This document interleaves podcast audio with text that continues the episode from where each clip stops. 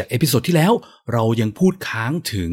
ความเข้าใจผิดเกี่ยวกับการทำ user research 2 ข้อนะครับ ซึ่งคราวที่แล้วเราพูดถึงความเข้าใจผิดเกี่ยวกับเรื่องตัวเลขที่คนมักจะคาดหวังจากการทำ user research ครั้งนี้เราจะมาพูดถึงความเข้าใจผิดอีก 3 ข้อนะครับ นั่นก็คือ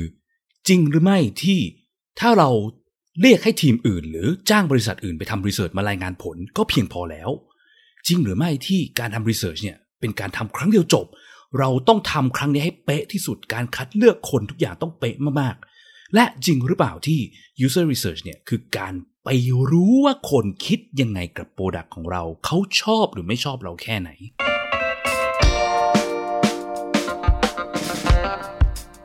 ยินดีต้อนรับเข้าสู่ผักสดพอดแคสต์ รายการที่จะพูดถึงการพัฒนา product ให้ดีที่สุดสำหรับลูกค้าของคุณ เพื่อธุรกิจที่ยั่งยืนกว่าด้วยกระบวนการ user experience design และ research กับผม พิษพิจารณาลัตนาที่คุณ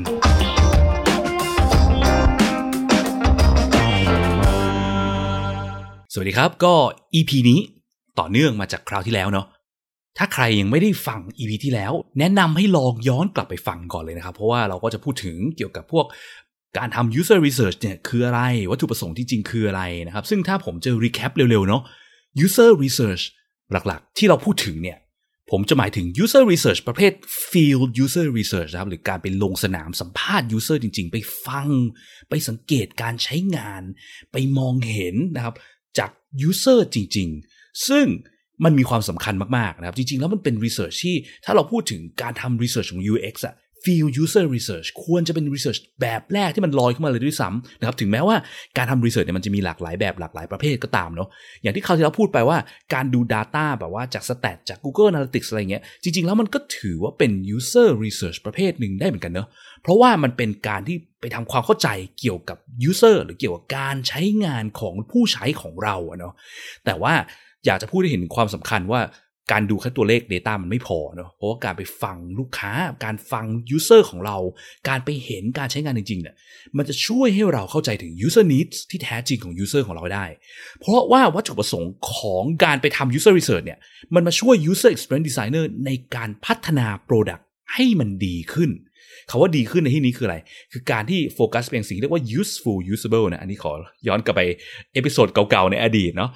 product ทุกอย่างพื้นฐานของมันต้องมี 2 สิ่งคือ useful และ usable ใช่ไหม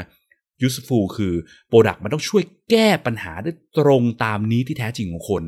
และ usable คือมันต้องใช้งานได้ง่ายด้วยนะครับการทำ user research field user research เนี่ยช่วยให้เราเข้าใจหานี้ที่แท้จริงของคนให้ได้ เพื่อที่โปรดักเรามันจะได้ useful เนาะเราสร้างของมามันแก้ปัญหาจริง ๆ ของคน และ usable คือคนใช้งานมันได้จริง ๆ หรือเปล่าใช่ไหมครับหลาย ๆ ครั้งในคนแบบว่า ไม่รู้เลยว่า user จริง ๆ ใช้งานได้จริงไม่จริง วัดการใช้งานง่ายจากการที่มองดูหน้าจอเราเออหน้าจอเราดูสะอาดสะอ้านดู clean แปลว่าใช้งานง่ายแหละ ไม่ใช่ มันต้องวัดจาก user จริงๆเนาะซึ่งการทำ field user research เนี่ยก็คือการไปดูจาก user จริง ๆ เลยว่าการใช้งานมันเป็นยังไงนะครับ ซึ่งต้องขอย้ำไว้ก่อนนะว่า วัตถุประสงค์ของการทำ field user research เนี่ยคือการไปทำความเข้าใจเพื่อพัฒนา product เราให้ดีขึ้นนะครับ ไม่ใช่ไปแค่ไปวัดผลคร่าวๆว่าเราเป็นยังไง แต่ต้องรู้ถึงสิ่งที่จะช่วยให้เราพัฒนา product เราให้ดียิ่งขึ้นได้ด้วยนะครับ งั้นก็ขอกลับเข้าเนื้อหาเนะความเข้าใจผิดอีก 3 ข้อนะครับ จะขอเริ่มจากข้อที่3นะครับคราวที่เราพูดถึง 2 ข้อแรกไปแล้ว ข้อที่3เนาะคือการที่หลาย ๆ ครั้งเนี่ยลูกค้าหรือ stakeholder มองว่า เอ้ย การทำ research เดี๋ยวเราจ้างคนไปทำ research เสร็จแล้วก็ทำ report มาส่ง เราก็จะรู้แล้วว่าเกิดอะไรขึ้นนะครับ ซึ่งในที่นี้อาจจะไม่ได้หมายถึงการจ้างบริษัทข้างนอกทำรีเสิร์ชนะ หมายถึงคนภายในก็ได้ สมมุติว่าคุณเป็นอ่า product owner เนาะแล้วมีทีม UX research ในบริษัทคุณเนี่ย คุณก็ปล่อยทีม UX research ไปรันรีเสิร์ชเอง แล้วเดี๋ยวให้เขาเอาผลมาสรุปบอกคุณนะครับ ความน่ากลัวคือว่าถ้าสมมติว่าคุณเป็นคนที่จะต้องออกสิทธิ์ออกเสียงในการshape ตัว product ว่าควรต้องมี feature อะไร เราต้องเปลี่ยนอะไรยังไงบ้างเนี่ย การที่คุณไม่เคยออกไปฟัง user เลยสักครั้งเนี่ยมันจะมีโอกาสเสี่ยงที่คุณจะเข้าใจความหมายที่ user หมายถึงผิดได้ง่ายมากเลยนะครับ การให้คนมาเล่า คนอื่นเนี่ยมาเล่าให้เราฟัง ยังไงมันก็ไม่เหมือนกับการที่เราลงไปฟังจากปาก user ของเราเองนะครับ impact มันต่างกัน เพราะว่าอะไร เพราะว่าสิ่งที่มันเกิดเนี่ย เราจะเกิดสิ่งที่เรียกว่า empathy นะครับคำนี้เป็นคำที่ใช้กันบ่อยมากในวงการนะ empathy หรือแปลภาษาไทยคืออาจจะแปลว่า ความเห็นอกเห็นใจ หรือว่าความส่วนตัวผมมองว่ามันแปลว่า ความอินไปกับปัญหาที่มันเกิดของคนเหล่านั้น และเราเกิดความรู้สึกว่า เรารู้สึกเจ็บปวดไปเขาอะแล้วเราอยากช่วยเขาแก้ปัญหาเนี่ยซึ่งอันนี้มัน powerful มาก การที่เราได้ไปเห็น research จริง ๆ จังๆ พร้อมกันทั้งทีมเนี่ยมันจะช่วย set mindset และ direction ให้ทีมเราเนี่ยมองไปยังสิ่งเดียวกัน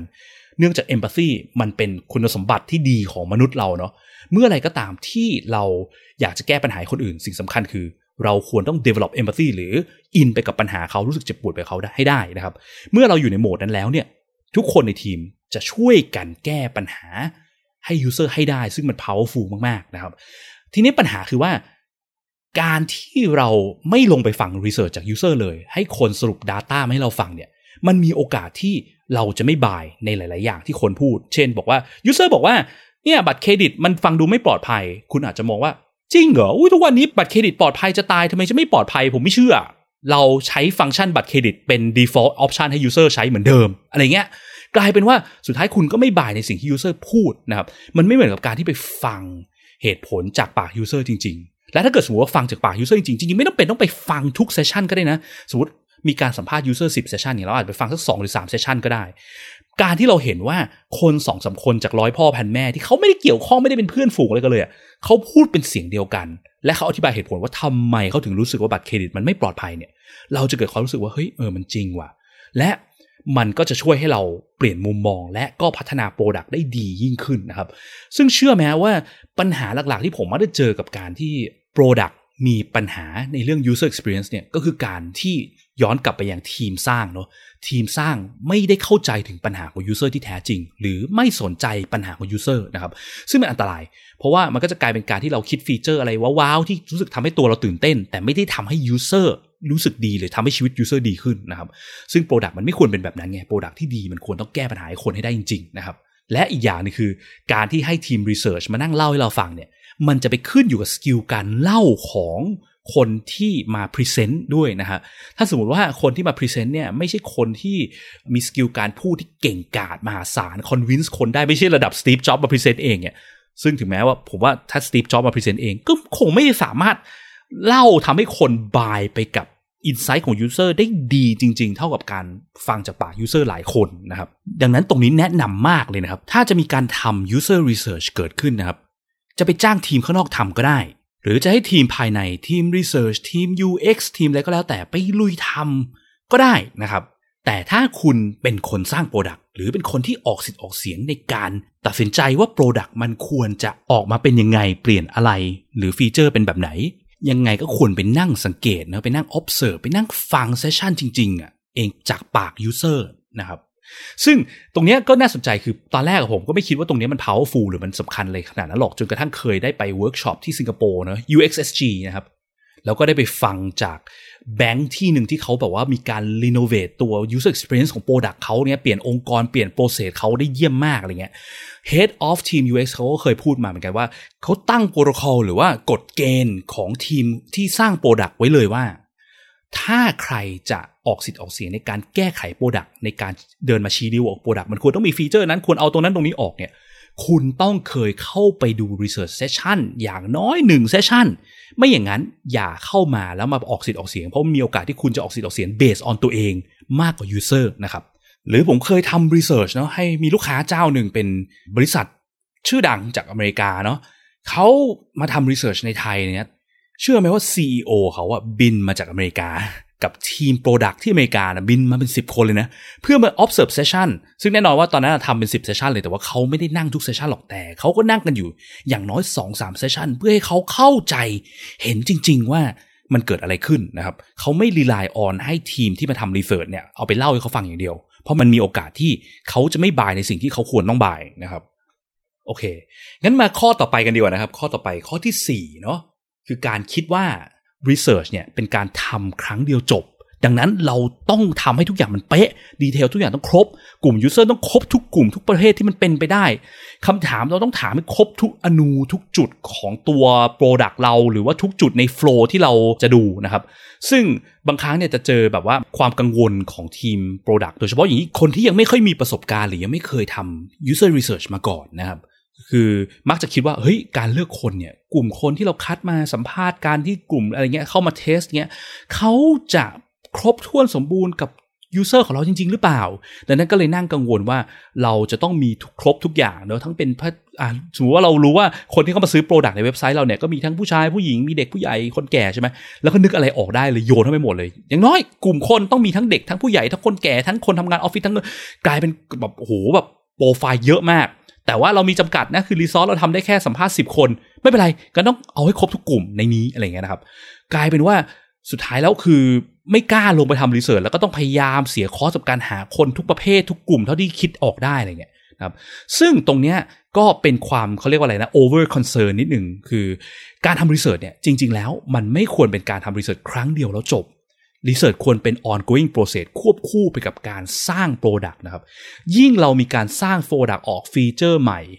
ดีไซน์ flow ใหม่เยอะเท่าไหร่ ก็ควรจะมีการออกไปทำ research ประกอบเยอะขึ้นเท่านั้นนะครับ เพราะว่าการสร้างอย่างเดียว โดยที่ไม่ไปดูว่ามันตรงกับที่ user ต้องการหรือเปล่าเนี่ยมันมีโอกาสสร้างปัญหาให้คนเพิ่มนะประโยคนี้พูดบ่อยมากนะครับ และสิ่งสำคัญที่สุดควรจะต้องย้อนกลับมาดูว่า cost ที่เสียไปเปล่าๆกับการสร้าง product แล้วไม่ตรงกับสิ่งที่ user ต้องการเนี่ยมันเป็นเท่าไหร่นะครับ ซึ่งไอ้ cost ตรงนั้นอะเอามาทำ research มันจะช่วยลด cost ระยะยาวได้เยอะกว่ามากๆนะครับดังนั้นกลุ่มคนที่เราคัดมาเนี่ยสมมติเรามีโอกาสสัมภาษณ์ได้ 10 คนเนี่ยก็ไม่จำเป็นต้อง concern ขนาดนั้น โดยเฉพาะยิ่งปกติเวลาที่คน concern เนี่ยคนมักจะไปนึกถึง demographic ซึ่งเคยพูดไปใน EP 30นะครับคัดคนมา research วางเกณฑ์ยังไง ลืมเรื่อง demographic ไปก่อนdemographic ไม่ใช่สิ่งหลัก สิ่งหลักคือ behavior ว่าคนที่มี behavior แบบนี้ และมี needs แบบนี้ที่จะใช้ product เราเนี่ยเป็นคนประเภทไหนอะไรยังไงบ้างนะครับตรงนั้นสำคัญกว่า นั่นก็แปลว่าเราก็ไม่จำเป็นต้องมีคนเด็กคนแก่ผู้ใหญ่ผู้หญิงอะไรชัดเจนเยอะขนาดนั้นก็ได้ เว้นแต่ว่าถ้า product เรา มันเกี่ยวข้องกับ certain demographic หรือกลุ่ม demographic ใด demographic หนึ่งที่ชัดเจนมากๆ เช่นสมมติเราขายยกทรงอะไรเงี้ยเนาะขายอาอะไรเดียขายอุปกรณ์ที่ผู้ชายเท่านั้นใช้อะไรเงี้ย มันก็อาจจะโฟกัสเป็น demographic ได้นะครับ ซึ่งจริงๆ มันก็คือว่าเราก็โฟกัสเป็น behavior อยู่ดีเพียงแต่ว่า behavior ของเราเนี่ยมันชัดเจนว่า demographic หนึ่งเนี่ยใช้เป็นพิเศษนะครับ โอเค และอีกอย่างหนึ่งที่มักจะพบบ่อยก็คือการที่มองว่าคำถามเนาะเวลาที่เราเข้า session ไปแล้วเนี่ยเฮ้ย product owner นึกถึงเรื่องนั้นเรื่องนี้ได้เฮ้ยมุมนั้นอยากถามถึงทุกปุ่มในหน้านี้แหละปุ่มนี้คิดไงปุ่มนี้รู้สึกไงทุกปุ่มเข้าถามเรื่องเกี่ยวกับ setting ด้วยดีไหมพยายามจะโยนคำถามเข้าไปเยอะมาก ใน session เนอะซึ่งตอนแรกปกติเวลาที่เข้า session ไปเนี่ยมันก็จะมีโครงหลักๆ ของสิ่งที่เราจะถามใน session ใช่ไหมไม่ได้สนใจตรงนั้นกระโดดไปสนใจตรงไอ้พวกพวกอณูมากๆ เพราะกลัวว่าเดี๋ยวจบ research ไปแล้วจะอดได้ Data นะครับอย่างที่บอกไปเนาะ research อย่าทำครั้งเดียว และเราก็ไม่ควรทำครั้งเดียวเด็ดขาดคือครั้งเนี้ยมันไม่จำเป็นต้องครบทุกอย่างก็ได้ ถึงเราถามเยอะครบทุกอย่างขนาดไหน มันก็ไม่มีทางเพียงพอนะครับมันจะมีสิ่งที่เราต้องเรียนรู้เพิ่มเติมอยู่ตลอดเวลาอยู่แล้วนะครับโดยเฉพาะเรื่องเกี่ยวกับคนเนี่ยเพราะคนเรามันซับซ้อนมากๆ อย่างที่พรักซุสเราเนี่ยเวลาที่เรามีโอกาสได้ทำงานกับลูกค้าที่มาจากต่างประเทศนะที่เขามี product ที่ใช้กันทั่วโลกแล้วเขาอยากจะทำ research ในไทยอย่างเงี้ยเขาก็ลุยทำ research อยู่เรื่อยๆ feature หนึ่ง research รอบหนึ่งเลยด้วยซ้ำนะครับ คือเขาทำ research แล้วก็สมมติว่า product เขามีหลากหลายทวีปหลากหลายคนใช้เงี้ย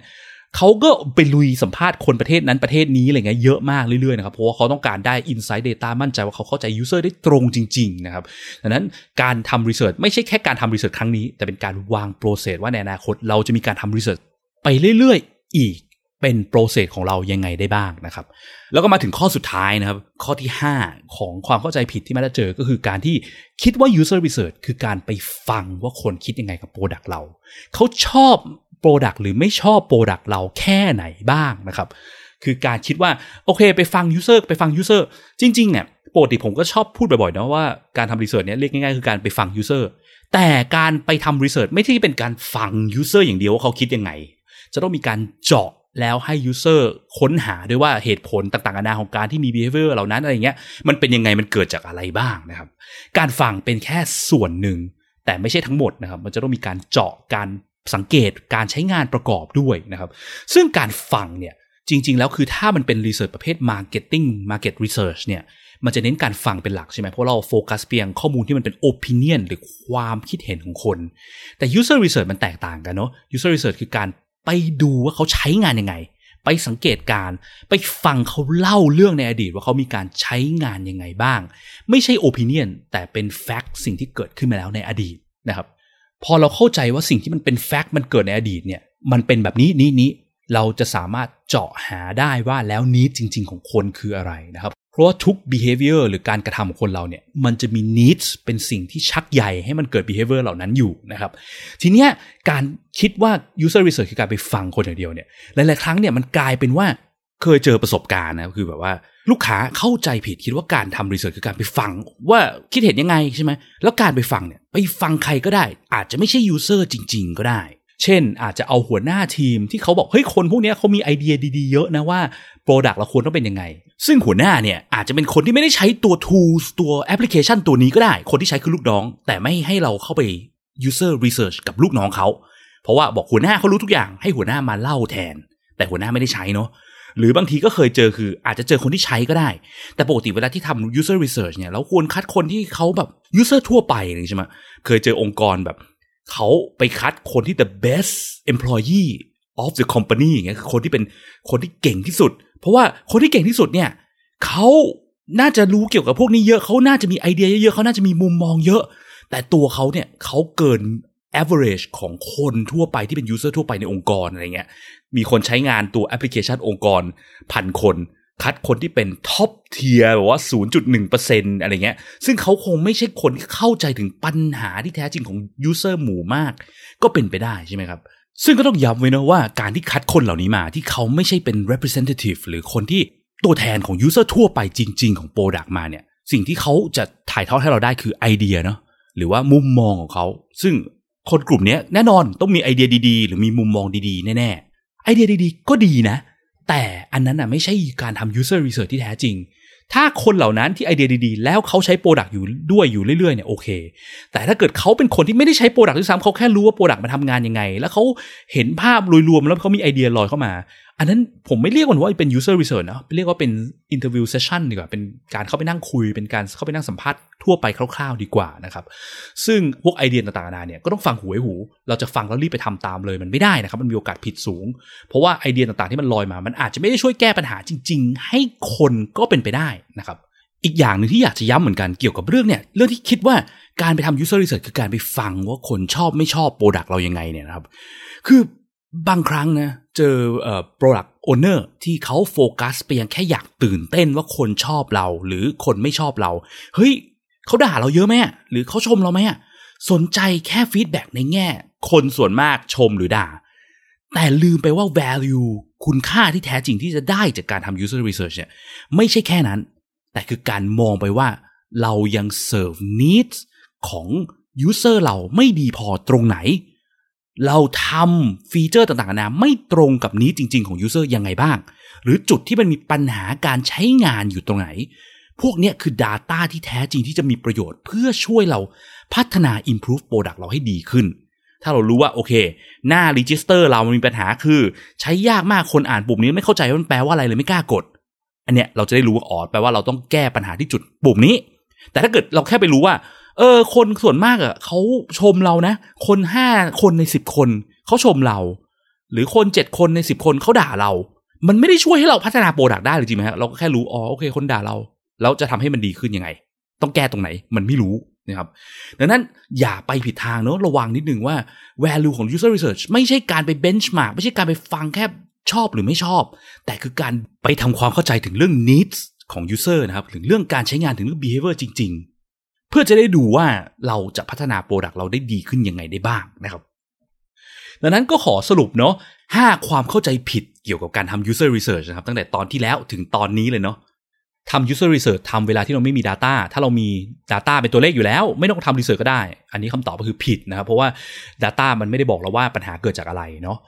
ข้อ 2 คือการทำ user research คือการต้องไปวัดทุกอย่างเป็นตัวเลขออกมาให้ได้ให้หมดอะไรเงี้ยจำนวนคนก็ต้องเยอะคำตอบคืออย่าไปฟังเป็นตัวเลข อย่าไปคิดเป็นตัวเลขให้มาก เพราะว่าตัวเลขมีโอกาส mislead เราไปสูง แล้วมันจะตัด โอกาสของเราในการไปฟังและเจาะหาว่าเหตุผลที่แท้จริงของ user คืออะไรนะครับ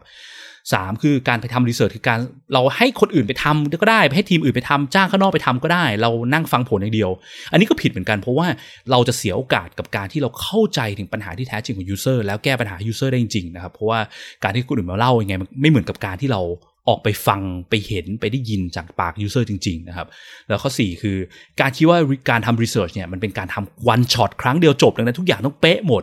ก็อย่างที่บอกเนาะคือเราไม่มีทางที่จะทำ research ครั้งเดียวแล้วมันเป๊ะได้ Data ครบทุกอย่างอยู่แล้ว ดังนั้น relax ได้แล้วก็วาง process ให้เกิดการทำ research หรือ user test usability test เนี่ย ให้มันมากขึ้นในอนาคตนะครับ แล้วก็ข้อสุดท้ายคือ user research คือการไปฟังว่าคนคิดยังไง ชอบไม่ชอบ product เรายังไงนะครับคำตอบข้อนี้ก็คือ ไม่ใช่เป็นการแค่ไปฟัง แต่เป็นการเจาะหาว่าพฤติกรรมที่เกิดขึ้นคืออะไรยังไงบ้างนะครับ หรือเป็นการไป observe เห็นการใช้งานจริง ๆ ที่เกิดจาก user เพราะ user เองก็ไม่รู้ตัวว่าเขามี need มีอะไรยังไง มีการใช้งานจริง ๆ ยังไงบ้างนะครับซึ่งการไปเจาะการไป observe แล้ววิเคราะห์หา need จริง ๆ ของ user หรือปัญหาที่แท้จริงของ user ที่มันเกิดขึ้น มันจะช่วยให้เรา เอาไปพัฒนา product ได้ต่อนะครับไม่ใช่แค่ฟังว่าชอบไม่ชอบแล้วสุดท้ายเอาไปพัฒนา product ต่อไม่ได้ ก็ episode นี้เท่านี้แล้วกันนะครับ แล้วเดี๋ยวพบกันใหม่ใน episode หน้าครับ สวัสดีครับ สุดท้ายถ้าคุณชอบ episode นี้นะครับรบกวนช่วยกดไลค์กดแชร์ episode นี้ด้วยนะครับ แล้วก็ถ้าคุณยังไม่ได้กด Follow อย่าลืมกด Follow หรือ Subscribe ในช่องทางที่คุณฟัง เพื่อที่จะได้ไม่พลาดเมื่อเรามี episode ถัดๆไปออกนะครับ หรือถ้ามีคำถามมี feedback หรือว่ามีสิ่งที่อยู่ในใจที่อยากจะฟังเกี่ยวกับเรื่องเกี่ยวกับการสร้าง product ด้วยกระบวนการ user experience design research เนี่ยนะครับ ก็สามารถกดที่ลิงก์ในฟอร์มด้านล่างของ episode นี้เพื่อที่จะ